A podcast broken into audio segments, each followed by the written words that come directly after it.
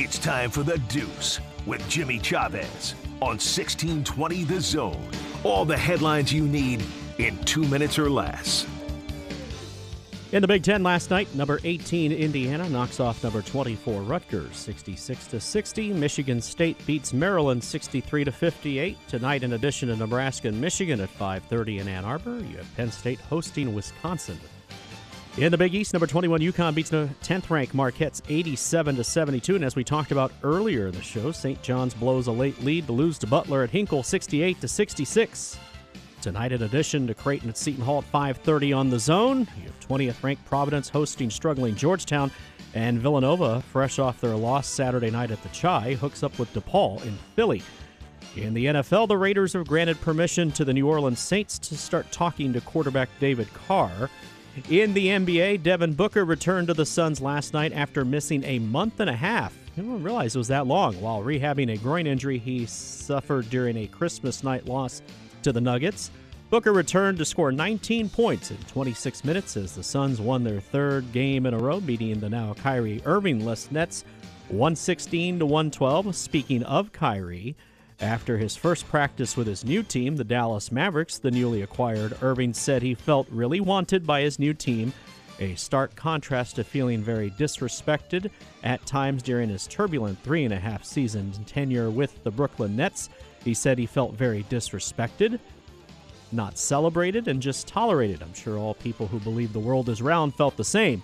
The Nets granted Irving's request to be traded by agreeing to a deal on Sunday that sent him to the Mavericks along with Ford Markieff Morris in exchange regard Spencer Dinwiddie and Ford Dorian Finney Smith and an unprotect, unprotected 2029 first round pick, as well as two second rounders and one more trade, Gary's Miami Heat trade center Dewayne Dedmon, and a 2028 second round pick, as well as cash considerations to his first team, my San Antonio Spurs.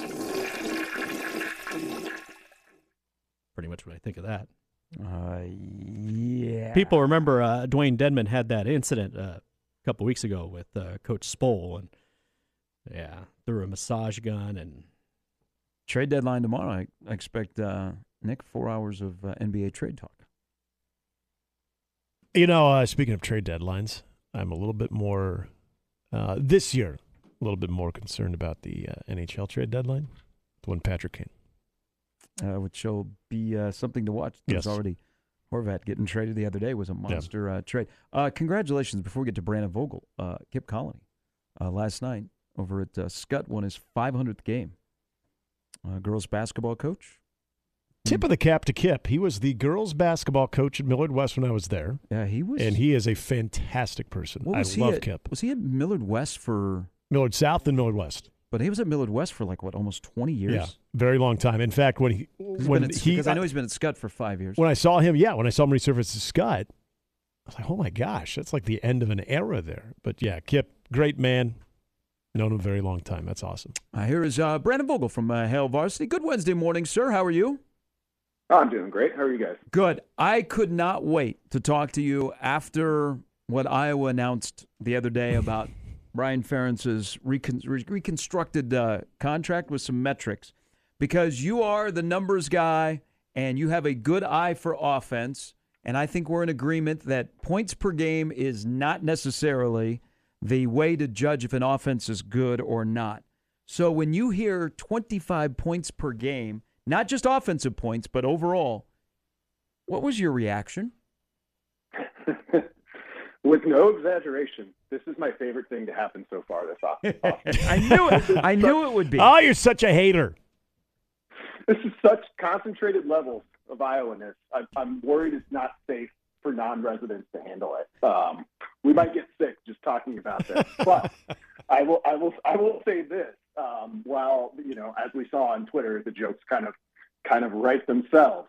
To to Iowa's credit here, um, they average 25 points a game, like a down Iowa defense might give up 20. They haven't given up more than 20 points a game since I think 2015.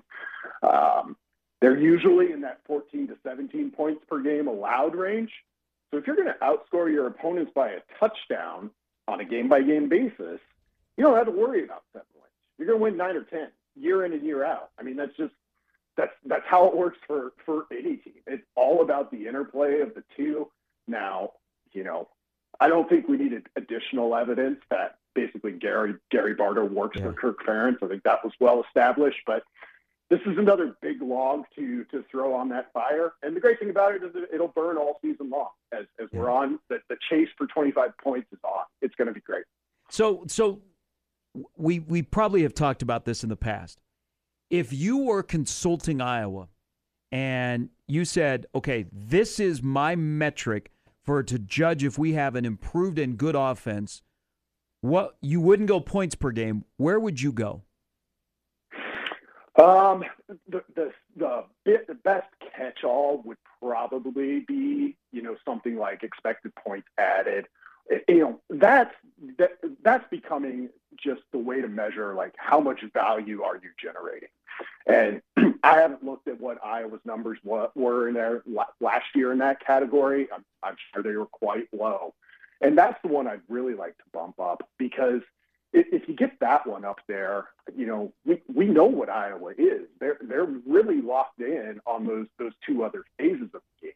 It's you know they're going to have some years where maybe things go a little awry in the red zone or something, or maybe you don't have quite the kicker Iowa typically does. But for the most part, you don't have to worry about that there, which is a credit to to how Ferentz has built that. So if you went if you went that direction, it's just okay how much value are you generating? Because you you can feel pretty good that the points will follow, and that's not always the case for for some programs out there. Nebraska was consistently a team that didn't get as much as it theoretically earned. You know, Brandon, we were tr- we were talking about this yesterday about and maybe it was inevitable that people would find out and they just figured to you know put it out there but wasn't this one of the distractions that we were talking about when it came to the metrics for scott frost to reinstate his old um, you know his old pay scale and his old salary it, that it would be a constant countdown to okay you're two away or you're one away as far as the amount of wins that this is I mean, everybody is going to be keeping receipts of this thing throughout the season. This becomes a distraction. I mean, do you feel like they they sort of anticipated that there was going to be maybe a, an an open records request on this thing, or do you think that this was a misstep on Iowa's part? Uh, Yeah, I, I did sort of have that reaction. Uh, they, they should have they should have Fred Hoiberg these, these Mhm. mutually agreed Yeah. upon uh, Don't write it down. metrics, right? Um, but I, I think they probably had to know that they were going to to take it on the chin here a little bit, and I guess credit there for just saying, yeah, we're going to do it um, because you know once you get past the, the Twitter jokes and everything else and all of the stuff I said at the top of this segment, you get right down to it, and it's like, yeah, it'll work. Like it, it's a realistic number to hit. Um, well, maybe it is. We'll we'll see on that part, and it would get the job done. I, I think that part of it is is undeniable. Hey, as you as you started to dive into Temple and Baylor stuff with Matt Rhule and what he wants to do, and and and, and we're kind of getting an inkling now, hearing Marcus Satterfield talk and Matt Rhule in what they want to do offensively. Will it be more of what Rhule did at Temple over Baylor, or a combo or both, or will it feel more like a Big Ten West offense? I, I got to say, you know, it's been interesting. I, I don't know if I have a great feel because looking at looking at sort of Satterfield's footprint at South Carolina primarily, um, they weren't all that run heavy. I mean, because that's been the constant drumbeat. It's like we're going to run the football, we're going to run the football, and you know, kind of goes to discussion about points per game in Iowa a little bit. Well, what does that mean? It doesn't necessarily mean you've got to run the ball 66% of the time, which I think Minnesota did in, in 2022. Uh, you can be pretty evenly split. And if you're just running it effectively, um, if you can get done what you feel like you need to get done, then it opens up everything. So I think they're going to be pretty balanced uh, by the time we get to it. It might feel a little bit run heavier. Well, I think it almost definitely will over the past couple of Nebraska seasons. Um, but I kind of go back to, to Satterfield, you know, before talking about running football, said, hey, this is going to be a pro style offense, you know, all the, the huddle talk. That's, that's kind of what I'm expecting to see a little bit. Um, maybe not quite as wide open as it was at, at Baylor a little bit, but then again, that was one of the yeah. stops where where Satterfield wasn't DOC. So, so I, I think we I think we all can agree there's going to be a lot of double tight sets. I don't know that they're going to be going four to five wide, but in terms of what what's your inkling with Jeff Sims and Casey Thompson? How they'll handle the quarterback run game because they definitely need some element of that. And Sims, of course, has given you that element. What we've seen at Georgia Tech. How much of that do you think they will incorporate? Yeah, that's that's another piece of it too that that stood out. Um, is after you know Satterfield said plainly, you got to have a piece of that, and and I think that's a little bit of why Sims Sims might be here. You got somebody like Logan Smothers who uh, has has the ability to do that um, from the run perspective. Chubba Purdy, in theory, does, but um, it, that's another wrinkle where I'm not quite quite sure how it fits. I mean, mm-hmm. I think this type of offense, you know, the two tight uh, pro style kind of approach, I think both Casey Thompson and, and Sims, maybe to a slightly lesser degree, are, are capable of doing it that way. But how do you involve the, the quarterback run game with sort of these very basic strictures that we've had outlined for us so far in, in just one one opportunity with Satterfield? I honestly I, I don't know a ton because QB run wasn't wasn't a huge huge part of either of the previous two stops. And Brandon, without kind of knowing what you know Arik Gilbert will look like and, and what the tight end position is going to look like, I know there's always been talk about just what Satterfield was able to do in the South Carolina offense when they were kind of in the skill position a little bit more hit with injuries that they had to just kind of utilize multiple tight ends. You know, is it the expectation, and maybe we need to sort of hold off on it that there's going to be this major presence with multiple tight ends in this offense? Or, I mean, do you feel like that is a safe assumption at this point? Uh, I mean, I think it's where they want to be. Uh, the question then becomes for, I think, all of us as we head towards spring football is who are those tight ends going to be? Uh, you can look at who you think that you want them to be uh, in terms of talent and athleticism. Uh, Arik Gilbert and um, you know, it sounds like, uh, well, it doesn't sound like his his measurables are off the charts. Mm-hmm. We know where Thomas Fidone came in, um, but you got to see those two guys play consistently. So I think that's still a big wrinkle for me uh, when you look at that tight end room. Not a lot of easy answers for there for me. And uh, one of the things that I feel confident about at this staff at this early stage is they're kind of a they, they strike me as a we'll, figure out what works. Um, and that seems simple. It, it kind of seems like the job itself, but as we've seen at times at Nebraska and other places, it can be not simple. It can be pretty complicated to just get to a yeah, you know, you know, this isn't mm-hmm. what we want to do in theory, but it's what we can do right now. How much also on that on that line of thinking? How much do you think that'll also f- factor into their roster construction for 2024? as they go through the Big Ten and they realize what works and doesn't work, and, and I know that two new teams are going to join uh, in USC and UCLA, but how much of an impact do you think the first trip around the Big Ten will affect how they approach the offseason for next year in what players they're targeting? I, I think it. I think it'll have a pretty big impact, and you know, every staff when they they come in and, and enter a new conference, they, they do their due, due, due diligence. Uh, they look at the studies, the tendencies, but it's just, and I think this is true for any conference, but it, it might even be a little bit more true for the Big Ten.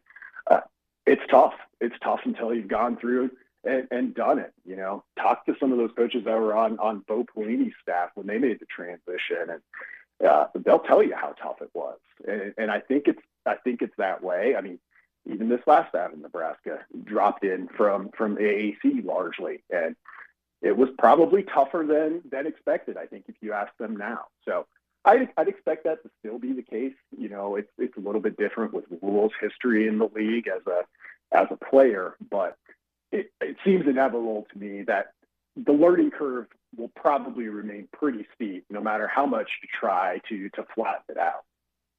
Uh, real quickly too on the recruiting front, you know, with Dylan Raiola And again, we, we know that this is always going to be top of mind for everybody, especially with winter conditioning, winter workouts, and spring ball coming up. Uh, Dylan Raiola, we know is set to to be here uh, very soon.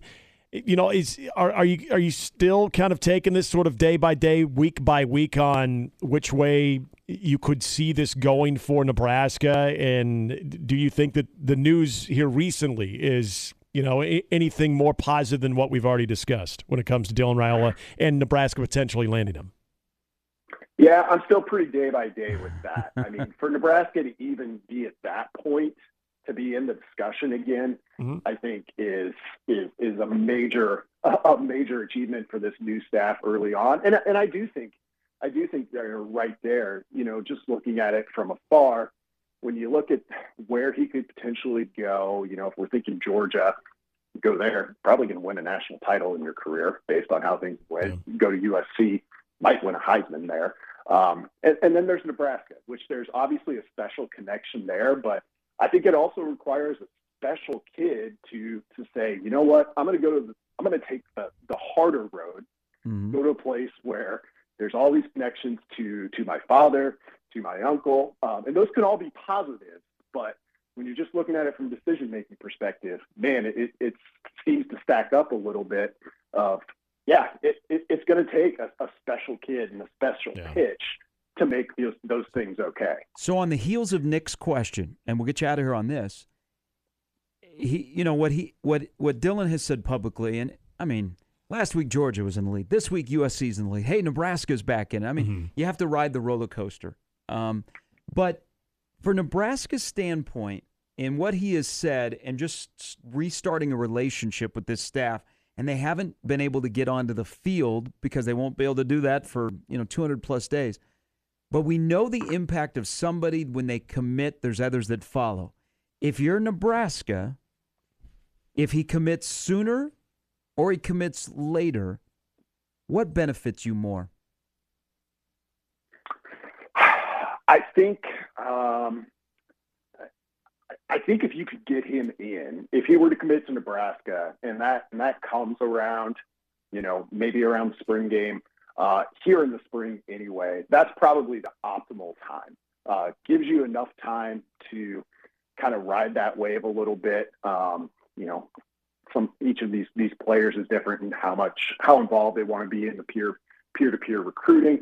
Uh, but it gives you enough time for that, and you're also not quite so far down your your analysis and evaluation of 2024 prospects that you can't you can't use that um, to your advantage. So I think that the spring timeline is probably what would be the best for for Nebraska, and if it ends up being Georgia or USC, well, they're probably not going to have problems uh, recruiting anyway. But they'll yeah. probably get a little bit of a bump too. Yep. Hey, Brandon, we appreciate it. Thank you. Have a great week. You too, guys. Thanks a lot. Uh, Georgia has already 10 committed in the class of 24. They're all four stars or greater. And USC is USC with Caleb Williams will be the number one pick in next year's draft, and another high-profile quarterback that is coming on campus. If you know, and the, these high, you know this Nick, uh, these high-profile quarterbacks, these four or five stars, they like to commit early. Yeah, I mean it, it's very rare you get to September and October, and there are still some big-name quarterbacks that are left on the board but if all of a sudden March 25th happens, and I don't know what's left for Nebraska to show him. I mean, they've they've done all the right things mm-hmm. with the reintroduction of this staff. Yeah. He knows campus, he knows all of Nebraska. So I don't know what's left is if all of a sudden he announces that he's going to make a decision on May 1. Is that good or bad for Nebraska?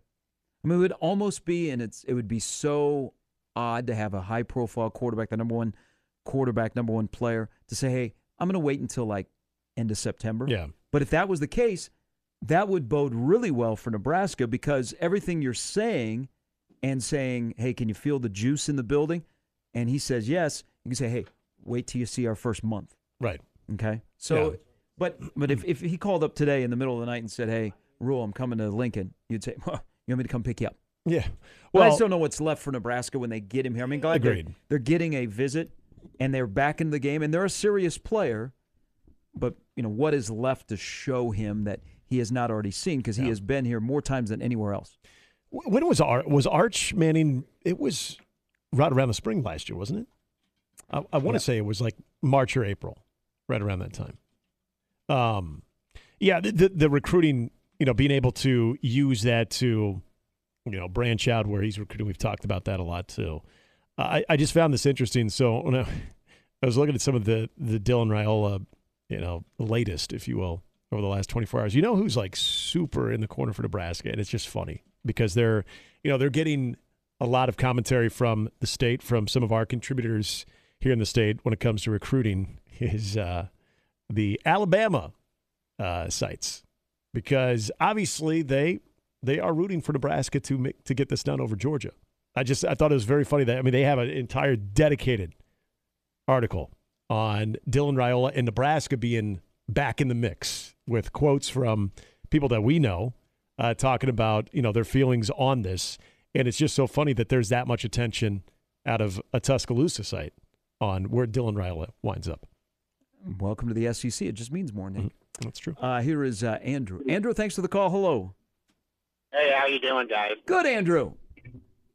Uh, what if Nebraska gets the opportunity at a four-star before Raiola decides his commitment? Do they take it? And does that scare off Raiola? Uh, you mean at the quarterback, The quarterback? position? Yeah. Um, I think there's anybody that they have offered that they have pursued.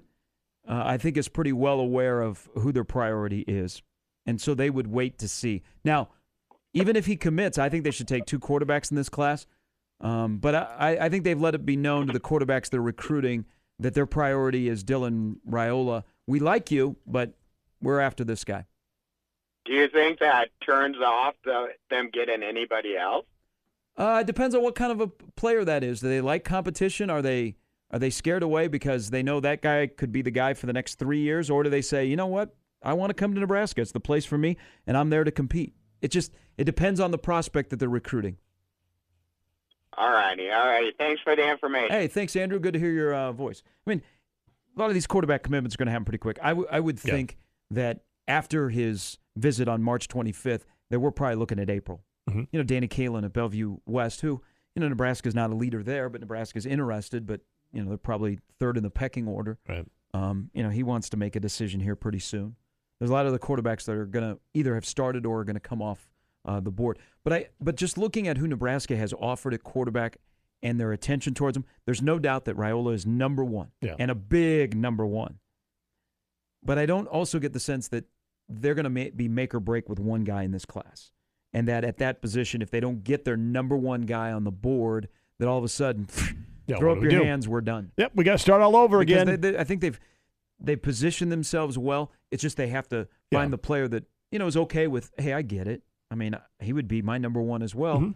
I'm I'm still coming. Yeah, and Yeah. it's it's all how you present it. It's, it's it's a tricky situation, but I mean, this is again a staff that understands that it can't put all of its eggs in that basket, but being able to communicate that with the other prospects that you have that you might have to lean on as well. It's it's delicate, but I I, I, I think it's it's well If- within their their capabilities. If you get your recruiting op- operation to a point where one kid does not make or break your class, you're in a good spot. yep, hundred You're percent. in a really good spot.